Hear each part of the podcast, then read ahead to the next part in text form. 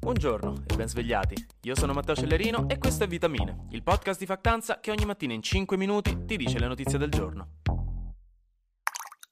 Arriviamo con notizie fresche dalla Cina, dove Pechino, e come al solito lo dico in gergo tecnico specialistico, ha rosicato sulla questione dei tamponi negativi che dovrà fare chiunque volerà dalla Cina in diversi paesi del mondo, tra cui l'Italia, il Giappone, Taiwan e gli Stati Uniti. Nello specifico, ieri anche Canada e Australia hanno annunciato che sarà necessario un tampone negativo all'ingresso per tutelarsi maggiormente vista la situazione Covid che sta ancora imperversando in Cina, dove sfortunatamente i casi sono a livelli molto alti e secondo un altro centro di ricerca, per esempio, ci sarebbero fino a 11.000 morti giornalieri in questi giorni e una parte consistente della comunità internazionale teme da questo punto di vista che possa nascere e diffondersi una nuova variante, vista la grande diffusione del virus. Piccolo passo indietro, la settimana scorsa in effetti lo European Center for Disease Prevention and Control, che è l'equivalente istituzionale di nonna che ti dice che se vai in giro senza giacca e poi ti viene la febbre, a casa ti dà il resto, aveva detto che l'introduzione dei tamponi all'ingresso per ora non era giustificata, visto che tanti casi li abbiamo pure noi, siamo più immunoprotetti in media della Cina e per ora i sequenziamenti indicano che lì stanno girando le stesse varianti che abbiamo noi, quindi non ci sarebbe molto di cui preoccuparsi. E in effetti lo ha anche ribadito ieri, prevedendo in una nota che l'ondata di casi in Cina non avrà impatto sull'Eurozona. Detto questo, Pechino ieri ha detto che se l'è presa per le restrizioni attivate da sempre più paesi e che quindi non li inviterà alla sua festa di compleanno da McDonald's il mese prossimo. Che raga, scherzi a parte, ve le ricordate le feste di compleanno da McDonald's quando eravamo piccoli? Non so se vi avevano mai invitato a una, molto carino. Comunque, eh, ha minacciato Pechino contro misure specifiche contro questi paesi, sostenendo che queste sarebbero scelte politiche per strumentalizzare la pandemia pandemia contro la Cina. Dall'altra parte, però, diversi paesi come gli Stati Uniti hanno risposto che stanno solo cercando di tutelarsi, basandosi su una situazione oggettivamente complicata, chiedendo a Pechino in realtà maggiore trasparenza sui casi e sui sequenziamenti delle nuove varianti. Nello specifico l'OMS glielo ha chiesto lamentandosi appunto di una mancata trasparenza dei dati sulla situazione. E anche l'Australia ha detto l'equivalente del la palla è mia, decido io, parlando dei suoi confini nazionali, ricordando che ogni paese ha diritto a prendere le decisioni che ritiene più giuste. Ricordo anche, questo da fuori per mettere zizzania, che la Cina fino a due mesi fa aveva tenuto praticamente per tre anni un sistema di quarantena obbligatoria molto impegnativo e restrittivo per tutti i viaggiatori, per tutelarsi. Quindi ecco, con tutto il bene, lamentarsi delle scelte degli altri paesi suona un po' aggressivo e anche un pochino politico.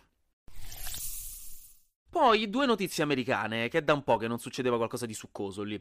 Nello specifico, col nuovo anno finalmente si è insediato il nuovo congresso, che è l'equivalente americano del nostro Parlamento, per cui si era votato con le elezioni midterms un paio di mesi fa. Poi la speaker della Camera dei rappresentanti, la democratica Nancy Pelosi, aveva lasciato l'incarico, quindi ora serve un nuovo nome per la carica, che è una delle cariche più importanti per gerarchia negli Stati Uniti dopo il presidente, quindi ecco non è che stanno proprio eleggendo il sottosegretario all'assessorato dei campi di calcetto di Foggia. E visto che i repubblicani hanno conquistato la maggioranza alla Camera, Camera, loro sarà il prossimo nome tendenzialmente. Però il problema che sta facendo notizia è che il nome scelto, quello di Kevin McCarthy, è diventato il primo candidato degli ultimi 100 anni a non essere eletto al primo voto. Nel Partito Repubblicano praticamente c'è stata una piccola spaccatura in cui 19 parlamentari appartenenti a una corrente interna del partito non hanno votato McCarthy per motivi politici, quindi si sta parlando di un episodio addirittura umiliante proprio per McCarthy, poraccio, e per ora quindi stanno fermi. Oggi dovranno votare per la quarta volta e si vedrà poi cosa succederà succederà. L'altra notizia interessante è che la Food and Drug Administration americana, che si occupa di approvare cibo e medicinali per il consumo umano, ha detto che da ora le pillole abortive potranno essere vendute nelle farmacie, cioè nelle farmacie commerciali eh, sotto casa, mentre prima potevano essere fornite solo dalle cliniche o dai dottori, praticamente. E questa è una notizia importante perché allargherà di molto la possibilità di accesso ai sistemi di interruzione di gravidanza in un paese che, come sappiamo, l'anno scorso ha tolto la tutela federale al diritto all'aborto, con conseguenze molto dure per milioni di persone. Andiamo ora invece con due notizie italiane che vi faranno dire... Eh... eh mm. Secondo il Financial Times, che ha intervistato alcuni economisti, l'Italia sarà l'anello debole della catena europea nel contesto degli aumenti dei tassi di interesse della BCE per contenere l'inflazione. Questo ovviamente a causa dell'altissimo debito pubblico del nostro paese, che sta al 145% del nostro PIL, quindi salendo i tassi di interesse dovremo pagare più interessi su questo debito e se l'economia rallenterà, come ci si aspetta, ci saranno un po' di problemi. Mentre dall'altra parte, un'altra notizia splendida, la polizia postale ci ha guardato con pietà, alzando gli occhi dal suo report secondo cui nel 2020 2022 le truffe online sono aumentate, perché proprio non riusciamo a dire di no a quell'uomo così chiaramente affidabile che ci sta dicendo su internet che se gli diamo 300 euro ce ne ridà 600 a fine mese, sta giurando su sua madre.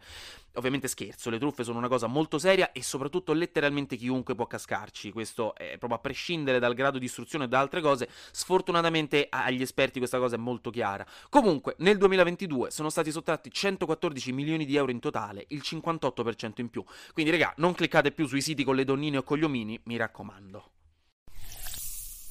E infine, quest'ultima notizia per riprendere la crociata contro i social che ho iniziato ieri, chiaramente con tutta l'ipocrisia di chi ha passato i primi 20 minuti appena sveglio su Instagram, con un altro studio scientifico dell'Università della North Carolina che ha scoperto che i cervelli degli adolescenti che usano i social giornalmente sviluppano una struttura cerebrale diversa rispetto a quelli che non lo fanno.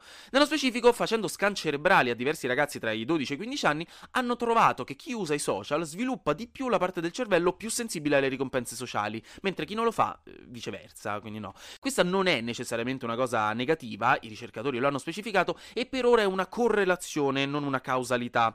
Questo è una cosa da tenere a mente, però è molto importante e interessante scoprire questo tipo di dinamiche e questo tipo di possibili influenze a lungo termine letteralmente sulla struttura fisica del cervello dei giovani e chiaramente in parte anche sulla nostra. Anche oggi grazie per aver ascoltato Vitamine. Noi ci sentiamo domani perché sarà successo di sicuro qualcosa di nuovo e io avrò ancora qualcos'altro da dirvi. Buona giornata.